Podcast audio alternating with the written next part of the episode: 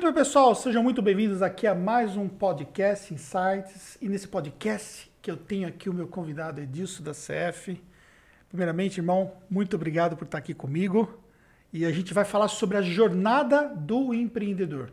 Será que existem alguns segredos que o empreendedor contábil de sucesso ele tem? O empreendedor que está numa fase inicial ainda, que precisa começar a performar, precisa começar a ter resultados, até para ele conseguir, por exemplo, é, fazer valer o investimento que ele teve? Será que existem alguns fatores que vão fazer a diferença? Olha, eu estava batendo aqui um papo nos bastidores para preparar aqui para o nosso roteiro e ele contou aqui quatro aspectos que, pela experiência, é fundamental para você ter sucesso e a gente vai trabalhar todos esses aspectos aqui e muitos outros aqui, né, Edilson? Mais uma vez, obrigado, irmão, por estar junto com a gente aqui. Que nada, obrigado a você, meu amigo, por ter concedido essa oportunidade para a gente falar para a classe contábil, que é uma classe que é importantíssima para o nosso país, é importantíssima para o desenvolvimento socioeconômico da nossa nação. E vamos bater um papo para a gente poder invadir esse, é, essa seara que ainda é tão obscura, né? tantas novidades para o contador, ele está um pouco perdido aí em cima disso. Você não tinha vindo a Taxo ainda, né? Não, não, estou muito agradecido, realmente muito bonita aqui tua sede, parabéns. Obrigado. Aliás, veio do Rio só para poder vir aqui para a gente poder gravar esse conteúdo para vocês. Então, vocês veem o tamanho da responsabilidade aí para vocês que estão assistindo. Mas vamos lá, vamos começar aqui com é, a nossa, o nosso trabalho de hoje. Então, primeira coisa assim, a gente falou sobre essa jornada do aprendizado do empreendedor, né? Existe de fato uma jornada de aprendizado para quem está empreendendo na contabilidade? Existe, existe uma jornada, é uma jornada que, que é longa, né? Normalmente eu sempre digo que todo negócio, todo e qualquer negócio, ele começa muito na seara técnica, né? Quem é aquele negócio que está começando agora, por exemplo, um cara às vezes ele é engenheiro elétrico, então ele abre ali uma empresa por ter trabalhado muito tempo com aquilo, é, e aí começa a trabalhar, conquistar clientes, se desenvolver, ele tem que ir para o segundo nível de maturidade, que é o nível de gestão, né? ou seja, gerir pessoas, gerir os dados financeiros, gerir estratégias né? que vão fazer a empresa dele fazer vender mais. E aí depois ele vai para um grau de, de, de, visão mais expansionista, né? de inovação, que aí é aquele grau que vai dar ele a visão de futuro. E na contabilidade não é diferente. É óbvio que na jornada contábil, né, muitas das vezes, a prática do dia a dia é que faz a diferença nessa prática de vivência. Mas todo empreendedor ele para se tornar um empreendedor de sucesso, ele tem que passar um pouquinho por esses três níveis aí, ter conhecimento básico nesses três, nesses três níveis de jornada. Tanto o nosso trabalho aqui quanto o seu trabalho lá, você se depara muito com esse jovem empreendedor, que às vezes nem é jovem de idade, mas é jovem como um empreendedor dentro da contabilidade. E muitas vezes existe ali a, a falsa impressão de que ele já vai chegar chegando ele já acha, por exemplo, que ah, ele vê, por exemplo, as empresas contábeis que estão performando tal, e não, que eu vou chegar, eu vou montar meu escritório. E aquela coisa toda, eles têm essa falsa impressão. Você acredita dessa forma também? Acredito, acredito que isso deriva muito de, de, de, expectativas né, que são geradas. Na verdade, tem toda uma jornada né, por trás das, das histórias das pessoas que têm sucesso. Né? A gente está falando agora da, da jornada Taxos, que é uma jornada de extremo sucesso, e não foi de seis meses você construiu isso, né? É uma construção constante, né? Então, é, a jornada do empreendedor, ela requer muita dedicação, muita resiliência, persistência e tem um fator ali que é um fator preponderante, não tem como ele abrir mão disso, que é o tempo. É o tempo de amadurecimento, o tempo que, se, que, que ele vai levar para poder construir e conquistar aquilo. É óbvio que ele pode encurtar um pouco esse tempo com algumas métricas, mas nunca, nunca empreender vai ser pó ninja, né, que eu chamo. Por que, eu digo que não é pó ninja? Porque tem muita gente que acha que vai abrir uma padaria, por exemplo, e aquela padaria no, no próximo mês vai ser a melhor padaria da, dali, já vai estar tá ganhando rios e rios de dinheiro, né? Eu sempre digo que o, o, o empresário é, de 30 anos atrás, ele era aquele empresário que tinha pouca concorrência e ganhava muito dinheiro realmente, né? Todo mundo que tinha empresa normalmente era bem sucedido. Eu lembro que eu tinha um amigo que morava na mesma rua que eu e o avô dele era dono de alguns comércios, né? E ele ganhava presente toda semana. E eu, naquele, naquela minha jornada ali de tentar é, é ajudar o meu pai, etc., né? Eu, eu comprava roupa uma vez por ano, que era no Natal. Então eu via a diferença de quem tinha uma empresa estruturada, né? E quem estava ainda trabalhando de carteira assinada, que no caso era meu pai, naquela, na, naquela minha jornada, quando eu tinha da, na minha pré-adolescência e adolescência. Então, assim, é, é, o que eu quero dizer com isso, né? Hoje em dia mudou. Hoje em dia tudo mudou, hoje em dia a concorrência é muito mais pesada, hoje em dia o, o, a lucratividade do negócio está mais apertada, hoje em dia tem uma questão fiscal que, que hoje aperta muitos empresários, ou seja, antigamente de repente o cara abriu uma empresa, baixava e abria outra, não, não, tinha uma, uma, uma, uma eficiência tributária em cima daquilo, e ele ganhava dinheiro às vezes com, com algum tipo é, é, é, de ação em cima dessa jornada, hoje não dá mais.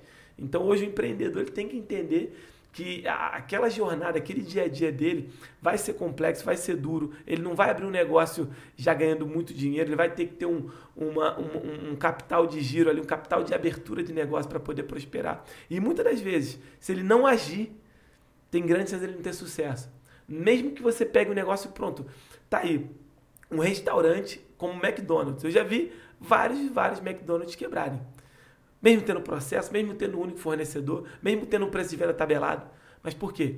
Muitas das vezes não é questão de ponto, não é isso. É o, o empreendedor ter ação. Né? E na contabilidade, Agir. isso. Nada muda. Nada muda na contabilidade, exatamente. Então, assim, o que, que o contador ele, ele precisa ter é, é, no dia a dia dele, né? como a gente falou? Né? Ele precisa entender que a jornada dele de aprendizado vai ser longa, ele precisa se dedicar, ele precisa ampliar o leque dele de relacionamento. Eu sempre digo o seguinte: é uma coisa, uma coisa você não vai poder abrir mão nunca numa venda de serviço. Principalmente serviço de valor agregado, serviço que requer confiança, que é o relacionamento. E eu pergunto às vezes para alguns parceiros de nosso negócio, alguns franqueados, cara, quantos relacionamentos novos ou quantos relacionamentos que você já tinha, você fortaleceu essa semana? Porque se você não construiu isso, né? É, e digo até relacionamento que seja através de uma ação estratégica de, de marketing digital, de um evento, de uma visita Sim. a uma associação. O, o conceito você... de relacionamento ele mudou, né? Muito amplo. Se você quer ter um negócio que seja de serviço, da área de serviço, primeiro passo, você tem que estar disposto a se relacionar. Você tem que estar disposto a pegar um avião, sair do Rio e vir para São Paulo para encontrar uma pessoa que, que, que tem como trocar com você, que tem como é, é, é, te ensinar, você tem como aprender com ela, você tem como é, é, trocar ideias, confidências e ali você desenvolver ali um novo pensamento, né? Você sair fora da tua caixa, né? Então esse é um primeiro passo. É claro que eu tenho mais quatro outros aí que a gente falou, mas eu acho que o empreendedor precisa disso. Precisa entender que relacionamento é a base, é o pilar de qualquer negócio contábil que quer evoluir. E até falando sobre essa questão, né, de, de conceitos elementares para você poder ter resultados. Nós estávamos batendo nosso papo antes e falamos sobre esses conceitos elementares. Né? Então, que tipo de conceitos hoje ele vai ter que dominar na contabilidade para que ele possa ter resultados como empreendedor contábil? Hoje a gente percebe que o, o empreendedor contábil está começando, muitas das vezes ele, ele, ele, fica, ele tem uma carência ali é, de, de, de informações práticas, né? E essa carência de informações práticas faz ele criar uma crença dentro dele de que ele não vai conseguir ter um bate-papo legal com o empresário. Então, como ele fica com essa crença de que ele não vai conseguir ter um bate-papo interessante com o empresário, ele acaba é, é, se, se, omitindo na, no, no, nos relacionamentos, em fazer visitas, em se expor, em se expor como um contador, como um dono de uma empresa contábil. E aí, é, é, é ele precisa ter trilhas de conhecimento básicas para que ele não fique é, é, com, com, esse tipo de conhecimento tão raso e ele tem esse receio de se expor. E aí são. É, pera só um pouquinho, olha só, galera. Presta atenção nisso aí. Muito interessante. Eu sei porque nós tínhamos conversado justamente sobre isso. Para você poder conseguir conquistar os seus primeiros clientes, conseguir evoluir inicialmente na sua empresa contábil, você vai precisar ter trilhas. Fala de novo. Trilhas básicas de conhecimento. Trilhas básicas de conhecimento. Tá, por exemplo. Por exemplo, a primeira e maior de todas, que é a mais importante. Todo empresário sofre muito, mas muito com tributação. Ele tem dúvidas sobre como vai emitir uma nota, qual é a carga tributária mais adequada para aquele produto que ele vende, né? Qual é a melhor metodologia de ofertar aquele produto no mercado, né? Hoje tem, principalmente pra, na área digital, você tem é, a tributação dos infoprodutos, sai do estado, vai para o outro, como é que é? É complexo demais Sim. isso. Então você tem que entender basicamente essa tributação. Por quê? Porque é super importante você gerar segurança nessa primeira questão dele, né? Que é a tributária. Como ele vai se encaixar melhor. Então, ah, eu vou estudar a área trabalhista, vou estudar é, é, contabilidade, débito e crédito agora para me aprofundar. Não. Estuda a parte tributária daquele negócio que você se predispôs a entregar. Por isso que é super importante fazer o que você falou, de segmentar. Imagina você estudar a tributação de mais de 200, 300 atividades. E às vezes o cara quer começar pelo lucro real, sendo que ele acabou de sair da faculdade e não tem base nenhuma para poder atender uma tributação de lucro real. Exato. E aí ele vai se sentir totalmente inseguro na hora que ele vai vender. Né? Exatamente. Então, o que ele pode fazer? Escolhe segmentos que ele já tenha trabalhado ou que ele tenha sinergia né, com aquilo. Por exemplo, eu não gosto de ir no salão de beleza, cortar o cabelo. Então, eu nunca ia atender bem uma barbearia. Porque eu não tenho prazer em estar vivendo aquele negócio, estar lá dentro, entender números daquilo. Mas eu adoro carro, moto.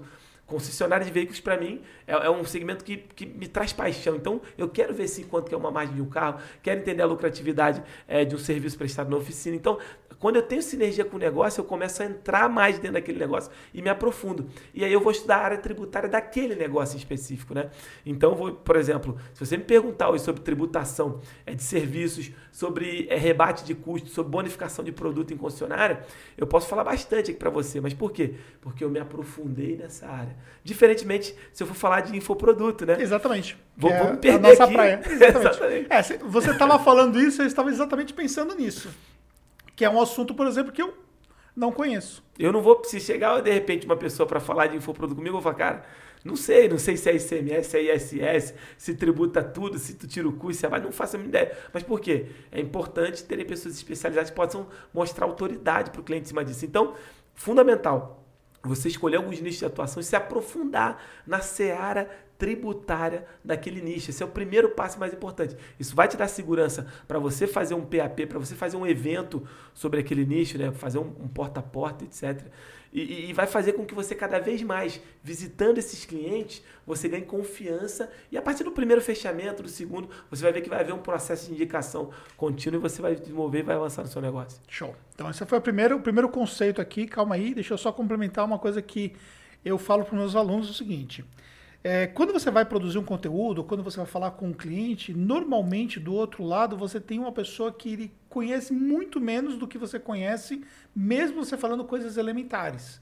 Ah, claro que às vezes a gente vai vender um serviço para um advogado tributarista, o cara já tem uma vivência. Às vezes, vai, no nosso caso, por exemplo, a gente se depara hoje com infoprodutores que estão no nível high level, o cara tá numa outra pegada, então a gente precisa ter ali um conhecimento mais complexo para atender esses caras.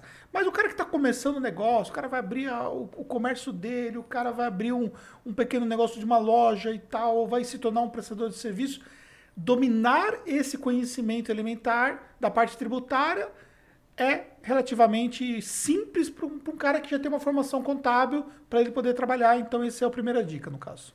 Exatamente, porque você consegue ali ter uma, um banco de dados importante, você vai direcionado para estudar aquilo até mesmo no, no YouTube, né, ou, ou, em algum tipo de livro, de conteúdo, e você avançando em cima daquilo, praticando e começando a entregar, você vai transformar toda aquela tua insegurança em segurança, e aquilo vai fazer com que você avance e consiga conquistar mais clientes. Show. Segundo conceito que você deixa para o pessoal. Segundo, você tem que entender o básico de finanças, né? Você precisa entender o básico de finanças. O que eu quero dizer com isso? Eu quero dizer que às vezes o teu cliente não precisa nem ter um software. O teu cliente não precisa é, é, é, ter ali uma estrutura ali toda de, de, um, de uma integração, de um RP parrudo ali para trabalhar, mas ele precisa ter o básico da categorização do que entra e do que sai de recursos da empresa dele. Porque a partir disso você começa. Eu sempre digo assim: finanças é como comida japonesa. Eu digo isso lá na empresa. Nunca tu vá para um cliente e ele ele tá zerado e tu vá falar para esse cliente implantar um software. Nunca faça isso. Por quê? Imagina só, quem começou a comer comida japonesa, né? A pessoa nunca, nunca foi direto pro sashimi. Ela nunca foi direto para comida cru, de cara.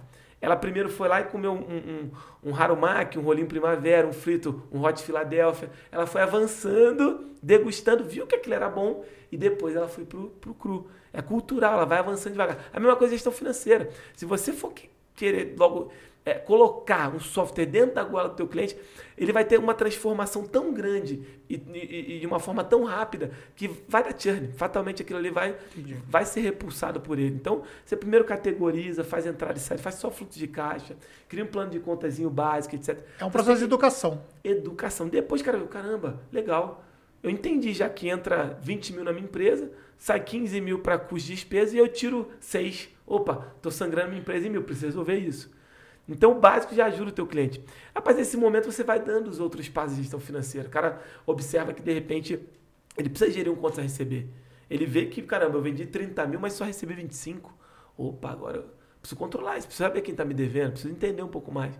Ele começa a fazer uma gestão, cria uma regra de cobrança, contrata uma empresa para fazer esse tipo de ação, e aí você vai ajudando ele nessa etapa. Então, o que eu quero dizer com isso? Você tem que entender o básico de como criar um plano de contas, como estruturar um fluxo de caixa, como estruturar uma regra de cobrança, e aí você vai avançando nisso, para depois, só depois, você trabalhar um pouco mais questões de estoque, questões é, é, de estratégias ali é, mais avançadas de como é você desenvolver um, um, um combo, um preço diferente para um produto. Então, você trabalhando esse, essa parte financeira básica, você já vai avançar e muito e você já vai ser autoridade com aquele teu cliente. Porque hoje, eu, eu digo que 90% do problema das empresas hoje ainda é questão financeira. E não tem como é, tirar essa expectativa que o cliente tem em relação ao aspecto financeiro com o que o contador pode entregar, né? É, na verdade, assim, o, o cliente, muitas das vezes, ele nem sabe que você, contador, entrega esse tipo de trabalho, né? é óbvio que a, a gente precisa é, demonstrar isso numa entrada dele logo, né? Quando ele entra logo para fazer o processo de onboarding, você já identifica. Mas ele, muitas das vezes, ele confunde patrimônio, ele não sabe que, por exemplo, quantas e quantas vezes lá atrás na nossa jornada, a gente recebia na CF o extrato bancário em branco. E o cara falava assim, ó, toma aqui, ó, te mandei o meu movimento contábil. E, ou então, às vezes, mandava extrato com um monte de coisa no outro saco, né? Era um saco de extrato um saco de documento. Ela eu não tenho bola de cristal para adivinhar o que, que é o que aqui. Então, a partir do momento que você vai educando o seu cliente para ele entender isso, o teu trabalho com relação à própria gestão financeira se une à parte contábil e nunca mais é desassociado. E aí você começa, de fato, a entregar valor. Você começa a, a, a, a de uma forma é, é, é, ou outra, tentar desenvolver com esse cara uma melhoria do negócio dele. É óbvio que tem clientes que nem vão, não vão querer isso. Pode ser que o outro cliente só veja uma função mais de tributo, uma função de você encaixar ele numa melhor tributação. Só que aí, às vezes, até mesmo para você encaixar o cara numa melhor tributação, passa pela questão financeira, né? de você entender como está a saúde do negócio dele. Então, assim, é, é uma outra função que você tem que saber, eu acho, tá? No, na minha opinião, e que é super importante para você associar o teu negócio, para o teu negócio se diferenciar. Tá? Ah, se o teu cliente depois que você tentou aplicar, tentou fazer, ele não quiser, Ótimo, você demonstra para ele tudo que ele vai perder e você é, é, é, entende se ele é um cliente-alvo para você ou não. Se ele é um cliente que tem que ficar na tua carteira ou não. Show. Então, olha só, dois conceitos que nós demos aqui. Então, vamos agora ao terceiro conceito. Vamos lá. Terceiro conceito que todo empresário também reclama. Né? Eu sempre digo, chega na rodinha de empresário ali, você vai ouvir isso o tempo inteiro, né? É tributo, é, é, questão de finanças, que ele tem, estou devendo, estou devendo tributo, não paguei, ou então estou com uma ação trabalhista e por aí vai. E o terceiro ponto que ele vai reclamar na rodinha é dos empregados dele. Ele vai reclamar, dizer, oh, meu empregado não fez isso, meu empregado não fez aquilo. Mas ele não sabe que por trás dessa reclamação do, do, do, do, empregado dele tem um único culpado ali, que eu sempre digo que é ele mesmo. Porque é ele que contrata, é ele que admite, é ele que dá aumento, é ele que prepara uma comissão, é ele que manda embora. Então... É, deixa eu contar uma história aqui, que você falou exatamente o negócio que aconteceu essa semana, né? É, o cara tava instalando lá uns móveis lá em casa, lá, né? O marceneiro, nós compramos assim muita coisa, então tipo, já faz um tempo que ele tá com pé lá em casa lá para instalar tudo, né? Ele tava montando lá o home office lá, nosso lá, né? E tava reclamando do, do funcionário lá, né? E aí, tipo assim, né? Ele falando, reclamando, porque o pessoal não quer trabalhar, porque isso, porque aquilo, porque é difícil lidar com as pessoas e papapá, papapá, papapá. Só que, observando o trabalho dele, eu mesmo vi as dificuldades que ele tem em gerenciar o trabalho das pessoas que estavam trabalhando com ele, entendeu? Tipo assim, de coordenar o trabalho, sabe? Deixar o cara fazendo aqui, o cara tá dedicado aqui, ele vai lá e tira o cara dali, já joga pra lá. Um fluxo processual confuso, entendeu? Que acaba que, né, as coisas não fluem, uma série de outras coisas, e também ele contando mesmo. Eu falei, mas tá, mas é, quanto você paga para esses caras? É, é, por que você não, não tem uns caras com uma qualidade um pouco melhor para você fazer assim, assim? Eu, eu, trocando umas ideias com ele, aí você vê exatamente o que você acabou de falar. A galera não tem noção de como fazer esse processo de gestão de pessoas, que também acaba entrando no aspecto trabalhista, mas às vezes o aspecto trabalhista ele é menos importante do que esse aspecto que o cara está tendo. Então você diria que o, o, contador, nesse caso, ele vai ser diferenciado se ele dominar esse aspecto primário para poder então é, atuar com seus clientes. Exato, você falou tudo, né? É, tem até um caso também, eu tenho um amigo amicíssimo meu, um cara que faz todos os móveis lá de casa também, um marceneiro, e ele falou a mesma coisa.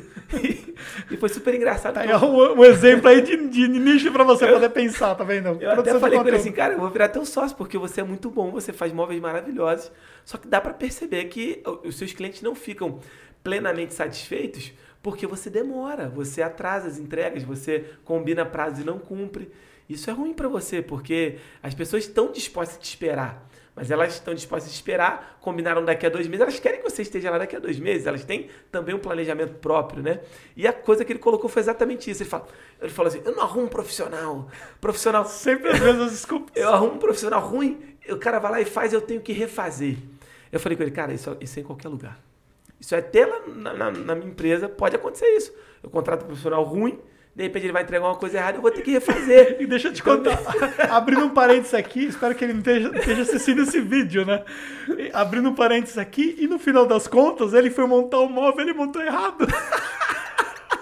Aí no, no outro dia eu cheguei assim, cara, esse, esse, esse criado mudo tá torto. É porque eu tava conversando com a arquiteta e eu, e eu errei e montei errado. Ele teve que desmontar tudo o painel, tá tudo vendo? que ele tinha montado no dia seguinte. Tipo assim, porque ele fez nota errada. Ou seja, na verdade, é, é aquela, aquela coisa, né? É difícil lidar com pessoas, é difícil lidar com a execução do Muita. trabalho como um todo, né? Então, existe uma carência muito grande que acho que você falou uma coisa interessante, que é o fato do contador ele ter uma dominância nesses outros assuntos porque esses outros assuntos vão de fato ajudar ele ajuda. a ganhar o cliente dele, né? Exatamente, ajuda. Então, um contador não consegue, por exemplo, é, definir um organograma empresarial, por exemplo, por que não, por que não pode uma marcenaria ter um organograma? Pode. É. Um comer... Ah, não, mas eu vou fazer tudo. Pode ser. Uma marcenaria que começa agora, você vai fazer o comercial, fazer o administrativo financeiro, vai fazer, de repente, a, a parte aqui de, de recrutamento ou de, ou de compras. Você vai fazer tudo, porque o negócio está começando. Mas você, desde o começo, ter uma clareza do teu negócio no futuro, de todas as áreas que são necessárias para o teu negócio acontecer, né? E aí você desenhar processualmente cada área, o que cada área faz, o que cada área entrega, né? Você poder, por exemplo, esse, essas questões do, de marcenaria, né? O cara vai lá, quantas vezes de repente já não aconteceu? O cara vai lá desenhar um projeto. Né? Quando ele vai entregar o projeto, ele nem lembra que tem uma situação tal para fazer. Não, mas por que aconteceu aquilo, né? Será que o erro é, é da pessoa, mesmo é dele, que não tem um processo desde o fechamento do contrato até a, a entrega ali, para entregar um, um, playbook daquele isso. material personalizado. Então, tudo isso tem a ver com gestão de pessoas com o, recrutamento correto que você vai fazer, com, com, a, com as ações que cada um vai ter que executar. Então, a partir do momento que você começa a dar clareza a isso, isso tudo se transborda para você em uma precificação mais correta, se transborda em você em clientes atendidos no prazo, se transborda em você em um bom atendimento, né? É, é, imagina só, de repente você tem um marceneiro parecido com o meu lá, ele não gosta de deixar a equipe sozinha, porque ele tem medo de duas coisas. Primeiro, a equipe atender mal o cliente, ou a equipe é, roubar o cliente dele. Olha como não faz sentido, né? É. Então, assim, é, é, é, isso tudo é que aflige o empresário no dia a dia. Eu tenho, eu tenho um grande amigo também, ele, ele tem uma, uma autopeça gigante lá em Caxias. Aí eu falo com ele, cara, você tem uma autopeça gigante aqui, por que você não começa a expandir? Ou vai para online, etc. Sabe, sabe o que ele me respondeu? Eu não tenho ninguém que me substitua aqui no, no balcão de venda de peça. Quando eu tô aqui, as vendas são X, quando eu não tô, é X dividido por 3. Olha só. Cara, pô, então o que falta para você são pessoas. Você tem que criar pessoas. É. E, e, e, uma das coisas que a gente fala dentro da contabilidade, isso a gente é, prega muito para os nossos alunos, e é um dos diferenciais da Tactus, e você pode também complementar o que você vê em relação à CF, que é o seguinte. Acho que um dos grandes segredos aqui dentro foi eu conseguir encontrar pessoas melhores do que eu naquilo que elas fazem. Então, ou seja, eu tenho plena consciência que se eu fosse sentar e editar esse vídeo que vocês estão assistindo editado, que nesse momento eu estou gravando, e que demanda num processo complexo de, de edição, eu não editaria como, como foi editado. Por quê? Porque. Por isso, porque o cara é melhor do que eu. E esse é o segredo. Lá também é assim, colocar pessoas melhores que você para fazer as funções dela.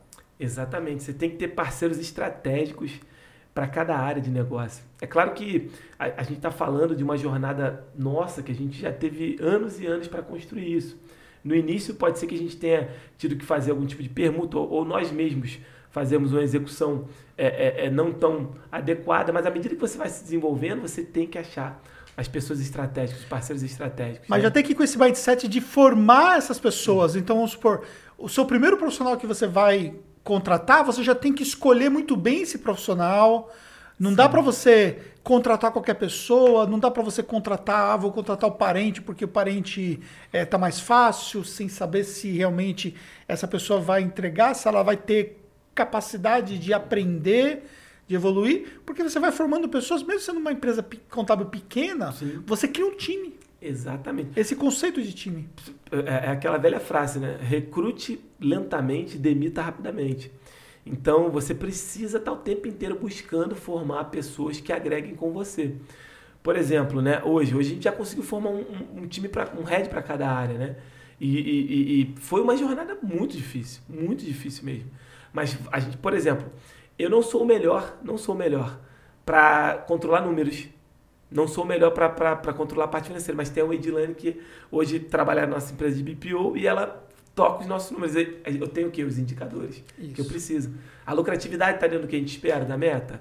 A gente conseguiu atender é, é, a, a, cada área ao que a gente tinha é, premissado de orçamento, atingimos as metas comerciais, etc.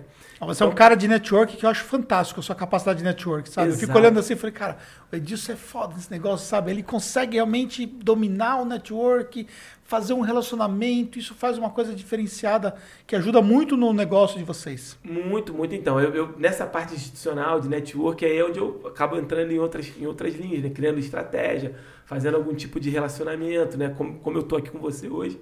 Por exemplo, hoje já tem uma pessoa que. Eu sempre falo assim, cara, me conta mais teu modelo de franquia. Eu falo assim, cara, não é comigo, é com o Flávio, que eu já não sei muito bem, mas eu posso explicar por alto. Mas quem vai te contar 100% é o Flávio e a Cíntia. São as pessoas hoje que são os heads da, desse negócio, né? Já não entendo muito bem de tudo que está acontecendo e de como. Porque o negócio foi crescendo e você teve que formar essas pessoas para a coisa poder evoluir. Senão você não consegue partir para um próximo nível, né? Exatamente. É conscientizar que para você conseguir subir a sua jornada, a sua escada, e pensa na jornada como se fosse. Não é uma jornada linha reta, né? É uma jornada como se fosse uma escada, mas uma escada que, que tem Exato. vários caminhos, né? E aí você vai degrau por degrau, você vai seguindo Eu a sua vejo. jornada, só que para você evoluir, você precisa trazendo pessoas junto com você. Isso que você falou é fundamental. Se você tem uma mentalidade fechada, uma mentalidade ah, não, não vou ensinar tudo para essa pessoa que está comigo, porque daqui a pouco ela vai pegar os meus clientes na minha empresa. Realmente, dificilmente você vai crescer. É. Porque como é que você vai crescer sem pessoas do seu lado? Como é que você vai desenvolver o seu negócio sem ter pessoas que consigam ali agregar com você, ter pessoas que consigam desenvolver o que você quer entregar? É, é, é impossível. Não existe isso. Né? Mesmo que você tenha uma empresa altamente escalável, toda digital, dificilmente você vai conseguir. E essa empresa precisa de várias áreas é óbvio. Eu até estava estudando um caso agora de uma, de uma empresa de calçado, acho que o nome dela é, é Yu, que é uma empresa que saiu de dentro da Starts mesmo. Tudo bem, eles têm lá pouquíssimos profissionais, mas eles têm um profissional que cuida de cada área. Que cuida do marketing, outro cuida da, da distribuição de produto, outro cuida da divulgação, o outro cuida da parte administrativa financeira.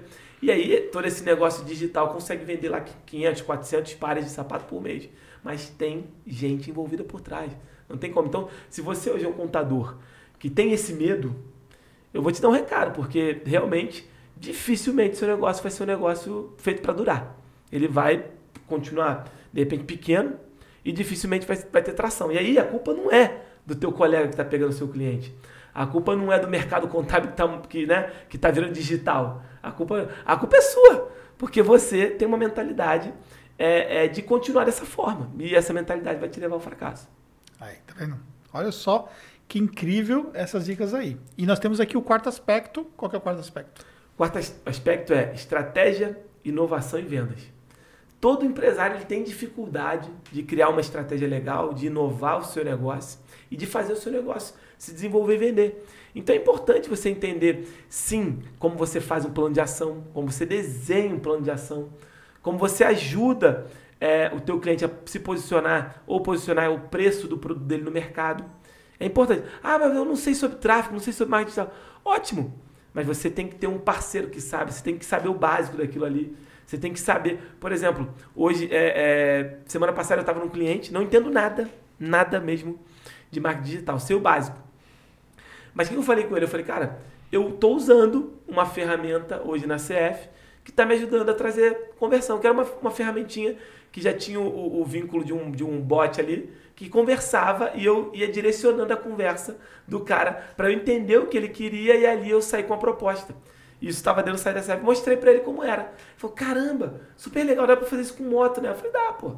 Você vai perguntando pro cara, pô, você, você gosta de moto? Gosta. Qual é a moto que você mais gosta? Eu gosto da moto tal. Pô, você tá aqui procurando que você quer trocar de moto ou você é sua primeira moto tal? E aí você vai fazendo as perguntas, vai direcionando o cara. Quando o cara responde aquilo, você já tem, um, você já tem uma qualificação do cara, né? Então, assim, não sou o melhor para desenhar as perguntas, mas eu sei que existe isso. E eu posso indicar, de repente, alguém que faça isso bem feito para esse meu cliente. Isso já é um diferencial, né? Inovação, por exemplo, cara Quantas é, é, é, é, vezes você parou para pensar o que é uma inovação? Uma inovação nada mais é do que você fazer aquilo que já é feito hoje de uma forma mais eficiente. E às vezes o que você precisa no teu cliente é mapear um processo. Mapeia um processo, ver como é feito, entenda, pô, e esse processo sempre falha aqui, né? É, falha aqui. Vamos pegar esse pedacinho, vamos estudar junto? E às vezes o teu cliente tem a solução já dentro dele, só que ele nunca aplicou. E aí você foi um cara que ajudou ele a criar estratégia e inovou numa reunião, às vezes, de duas horas, três horas. Então, quando a gente, tá, quando a gente fala de estratégia, inovação e vendas, não estou falando que você tem que ser o expert nisso. Estou falando que você tem que saber o básico para ajudar o cara a dar os primeiros passos, é. a tracionar. Vou dar um exemplo para você.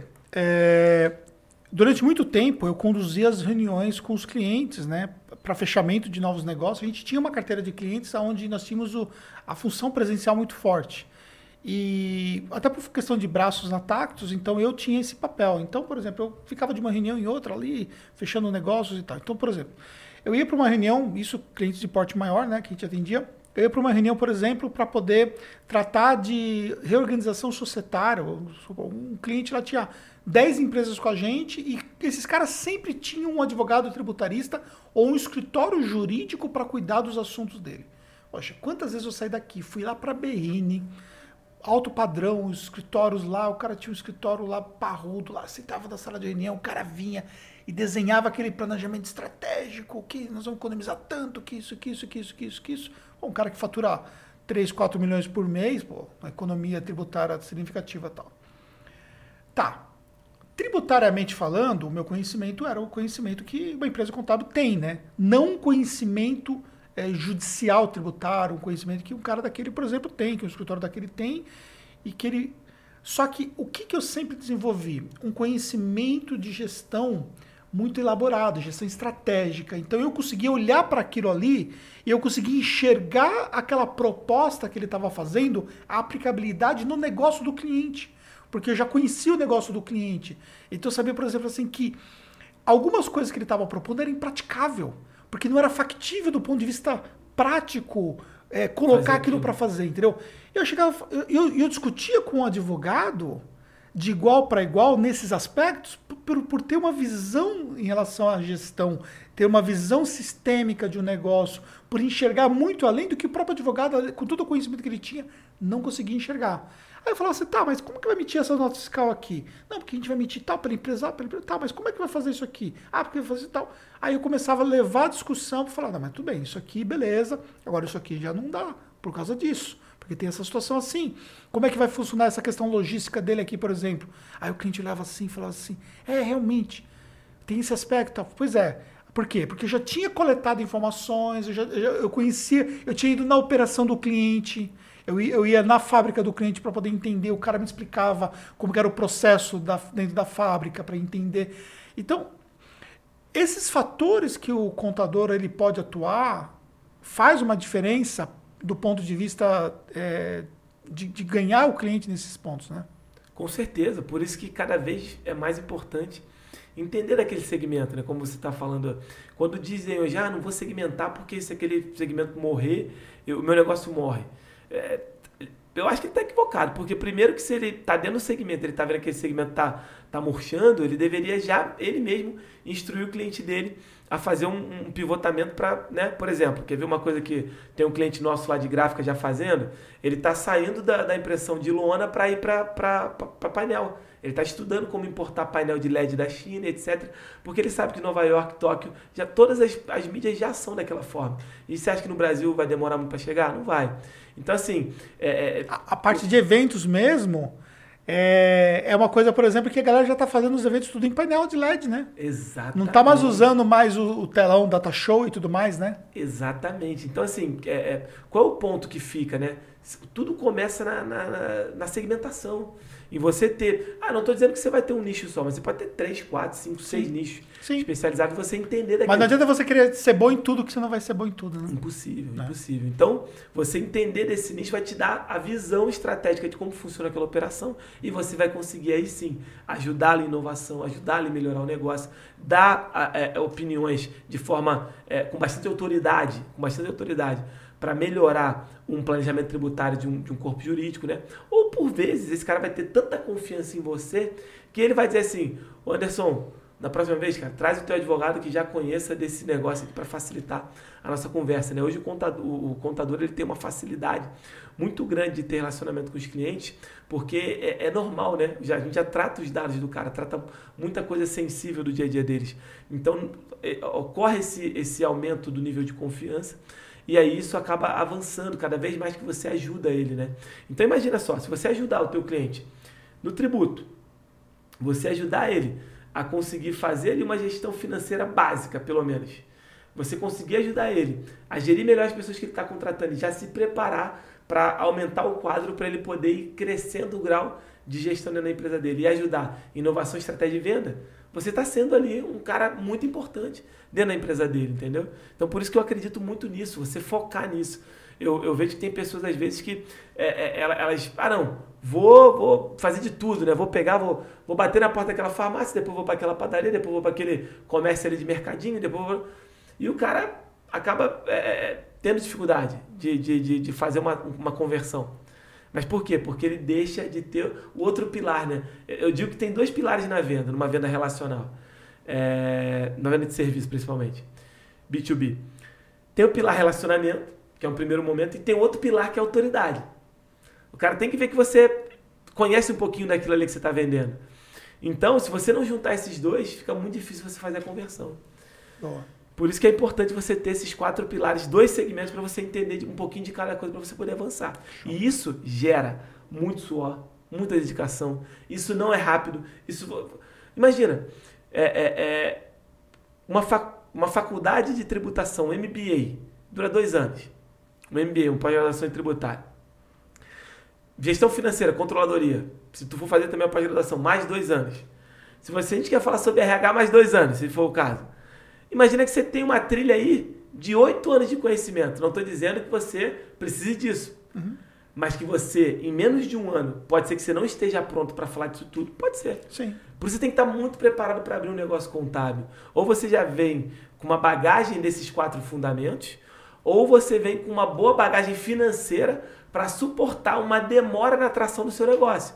Entendi. Porque eh, você, ele vai precisar é, que você consiga avançar com o tempo basicamente nessas quatro linhas, para que você possa sim ter sucesso. Show. E vocês têm a franquia da CEF e lá vocês naturalmente têm esse tipo de empresa contábil que está num processo muito inicial ainda, né? Muitos dos franqueados hoje estão no processo inicial. A maioria dos franqueados que a gente absorve lá, que a gente faz parceria, são franqueados que estão começando o processo de negócio, né? São franqueados que estão com cliente zero, tração zero, e eles é, acabam tendo toda uma jornada com a gente de aprendizado para poder fazer a tração, né? E, e, você falou sobre essa jornada de aprendizado e que tipo de, de entrega vocês fazem para ajudar é, o franqueado nesse aspecto? Então, a gente sempre aconselha que ele se dedique a estudar a parte, esses quatro pilares, e a gente aplica isso lá no nosso programa de capacitação de franqueados. Como que é esse programa de capacitação? Esse programa de capacitação de franqueados ele dura três meses, tá? Ele normalmente tem três vezes ao ano eles são encontros que a gente faz segundas, quartas e sextas, de 9 às 12. E aí a gente, nesses três meses, aplica todo esse conhecimento. Começa com planejamento, né? E a gente demonstrando para eles a importância de ter clareza nas ações que você vai tomar. Do planejamento, ele vai para a área comercial para entender o que, que, ele quer fazer do negócio dele. Então a gente trabalha é, como ele escolheu o segmento correto, como ele vai fazer a atração desse segmento, a melhor forma, como ele vai fazer ali toda a, a questão da venda, da reunião e como ele vai precificar e vender aquele negócio. Né? Depois a gente trabalha também com eles nossos, nossas ferramentas, né? A gente tem muitas ferramentas lá. A gente trabalha com ele desde as ferramentas de, de, de, marketing, que a gente dá um auxílio básico a ele, até as ferramentas de geração de proposta, gestão de tarefas, né? E aí ele vem passando por toda essa jornada, passa por essas quatro trilhas de conhecimento, basicamente, né? Que é tributário, é, a questão da gestão de pessoas, finanças e a parte de, de inovação estratégica. Né? A gente tem uma fórmula lá de, que é o que a gente chama de. É, é, o nosso usina de 10, né? Então a gente assina, ensina eles a fazer a usina de 10, que é um processo simples, que em duas horas a gente ajuda empresários a terem mais 50 ideias para poder mudar o negócio, né? Uma metodologia que a gente absorveu tipo de um, um brainstorming que vocês é fazem. É um brainstorming totalmente processado, organizado. Legal. E aí a gente ensina eles a fazer esse brainstorming para atuar nessa, nessa quarta etapa, que é a etapa da, da, da usina de 10, da, da inovação, da venda, de criar estratégia nova para o negócio. E aí, através desse processo, o cara está pronto para ir para a prática. É óbvio que no dia a dia da prática, muitas das vezes ele não consegue é, é, é, aplicar tudo aquilo que ele aprendeu. Por quê? Porque ele aprendeu aquilo lá, de repente, em janeiro, foi, foi praticar em abril. Esqueceu. E aí a gente tem todo um setor lá de sucesso que trabalha fazendo esses treinamentos, reaplicando aquilo tudo. E a gente sempre pede que eles façam a reciclagem. Por quê? Sempre um, de um PCF para o outro a gente melhora, a gente inova, a gente coloca uma, alguma coisa nova. E aí é fundamental que ele passe por aquela jornada de novo, que ele aprofunde de novo. Entendi. E aí, através desse processo, a gente estimula para que eles façam a parte de relacionamento, vendas, consultoria para os clientes e deixe a parte operacional burocrática para a gente. A gente é, é, criou um setor lá novo, que é o setor de back-office. Esse setor foi criado em setembro do ano passado. E por que, que a gente criou? Todos os franqueados que começaram com a gente em 2017, eles avançaram até com uma velocidade é, é, considerável. Eu dou o caso até do, de Belo Horizonte, lá com a Luciana e, e com o Felipe Rio das Ostras, que foram o nosso número 2 e número 3 da franquia. Então, com a gente até hoje. Então, eles conseguiram avançar bem no faturamento. Só que hoje, é, é eles, eles estacionaram. Por quê? Porque eles assumiram a operação. Então, toda empresa contábil, você vai perceber isso no seu dia a dia, você vai até crescer com velocidade se você aplicar o que a gente está pedindo para você aplicar. Mas vai chegar num platô. Por que, que chega num platô? Por causa da operação. A operação ela te consome, ela te desgasta. E se você não criar realmente ali um, um, um, toda uma gestão por trás disso, vai acontecer a famosa, o famoso rouba-monte. Que é você entrar com 3, 4, 5 clientes você perder 3, 4, 5 clientes. E isso vai afetar o teu negócio, porque isso não é bom para você. Então, assim, até mesmo pelo CAC, né? O custo de aquisição do cliente Sim. vai ser muito mais pesado, o teu custo, de repente, vai ser ruim. Então, assim, a gente criou esse setor de back-office, absorvemos o parte da operação de Rio das Ostras, Rio das Ostras já começou a crescer de novo. Ele já voltou a ter tempo, não de olhar a operação dele, mas sim de olhar os clientes, né? Ele ir lá e visitar. Ele, por exemplo, teve um caso dele fechar um cliente excepcional lá para a região dele. Ele tem muito foco em, em bares e restaurantes e em mercados. Ele fechou um cliente bem legal de mercado, fez um trabalho bem interessante, mas pela falta de relacionamento com esse cliente, ele acabou, depois de seis, sete meses, o cliente cancelando a conta com ele. E deu, ficou claro e evidente foi relacionamento, né? Show. Então, assim, isso é super importante aí para você entender esse dia a dia teu aí. E para fechar, eu quero fazer uma pergunta que é o seguinte: se você fosse pontuar um aspecto que é determinante para o sucesso desse novo empreendedor e um aspecto que é determinante para as coisas não irem como ele imaginava que, que seria. O que você poderia pontuar, lado positivo e lado negativo para esse novo empreendedor que nos acompanha aqui? Então, lado positivo, que eu acredito bastante, é ele conseguir criar mais relacionamento. Ele precisa disso. Porque o relacionamento é, é, o tal de você encher o funil, né? Uhum. Se você for estudar um pouquinho de venda, você vai ver que não adianta você ir lá no primeiro encontro e já vai sair a primeira venda. Você tem que encher um funil e de X mil é, relacionamentos, oportunidades, leads, vão haver suas conversões. E esse relacionamento não é somente o one-to-one, -one, né? É o relacionamento que você pode fazer, tipo, um evento e você E você... você, você vai escolher a melhor forma de você atrair mais pessoas para se relacionar com você. O digital, Exatamente. é, a rede social. Como você faz muito bem feito Exatamente. aqui. O, seu relacionamento aqui é através do digital. Você faz artigos, vídeos, podcasts e isso atrai. Isso faz com que o cliente te deseje. E aí ele te procura. E aí você, você de, de repente, de mil procuras, você vai converter X%. Sim. Então não é os mil que você vai converter, isso é natural. Sim. Então o que eu sempre digo é: quanto mais você se relacionar, quanto mais oportunidade você gerar, mais conversão você vai ter. Então, é, é, o ponto positivo é que se você é uma pessoa que constrói bem isso, você é uma pessoa que gosta disso, você, mesmo sendo muito ruim em termos de conteúdo, tem chance ainda de você dar certo. Show. E Tá. o ponto negativo que, que O negativo é você achar que tudo na vida é fácil, que é pó ninja, entendeu? Então você, por exemplo, você explica, um- explica aí, o O pode que, que é pó ninja? Você vem aqui, faz um curso com o Anderson Hernandes, você aprende tudo. Que eu- todo mundo sabe que é o melhor cara hoje em marketing digital é, no Brasil, para contadores. Aí você vem aqui, faz um curso, você não aplica nada. Você não faz nada. Aí, a culpa é do Anderson. Não, pô, a culpa é sua. Você veio, fez o curso, pagou e você não aplicou. Você entende? Então você precisa agir. Não é pó ninja. O curso do Anderson Hernandes, até mesmo porque se fosse pó ninja, né? Todo mundo ia ser feliz, todo mundo ia ter sucesso. Não. Você tem que agir, cara, para que as coisas aconteçam na sua vida. Então, se você for uma pessoa que não age, que não toma iniciativa, que demora para tomar decisão, sabe? Se você for uma pessoa que tem dificuldade de se relacionar com as outras, né? Eu, quando eu vou numa festa, cara, eu, eu começo a ver quem eu não conheço. Eu começo a ver quem eu não conheço. E eu vejo, cara, pô, aquela pessoa ali é falando de tal, caramba, vou lá falar com ela. E eu procuro pessoas que possam me agregar com alguma coisa, com algum tipo de Sim. conteúdo. Que é o que eu gosto, eu gosto de falar de negócio, gosto de empresa. E aí eu vou lá e começo a trocar ideia. Aquele cara pode não gostar de mim? Pode. Mas se ele nem me conhece, e aí? Eu já tenho, eu já tenho aquela negativa, se ele nem me conhece. Então eu vou lá e falo com ele. Vou lá e falo, me apresento, falo com ele, troco uma ideia. Se ele não gostar de mim, ótimo, eu vou de repente formar uma outra oportunidade para ele gostar. Se ele já gostar de cara, bum, abre um relacionamento. abrir um relacionamento que Ah. pode me ajudar no futuro de alguma forma. Ou pode ser ter um relacionamento sem compromisso, onde eu também posso Sim, ajudar e tal. é uma troca. Uma troca. Exatamente. É isso aí. Galera, olha só, nós estamos aqui com quase 50 minutos de conteúdo. Nem, nem, Caramba. nem passa, né? Não deu É que nem é. Eu, eu, eu sei porque eu tô acompanhando aqui. E dizer uma coisa para vocês. Olha que aula que vocês tiveram aqui nesse podcast de informações práticas para você ter sucesso como empreendedor. E eu quero dizer uma coisa para vocês, ó. Pega esse conteúdo, compartilha com alguém. Isso é muito importante para nós, ajuda com que outros empreendedores, outros profissionais da contabilidade tenham acesso a esse conteúdo. Também, vocês podem seguir todo o trabalho do Edilson, que com certeza ele vai aí ajudar vocês aí com ideias. O Energiza, que você trabalha muito. Então, é um cara do bem, é um cara que realmente tem uma energia positiva e isso é fundamental.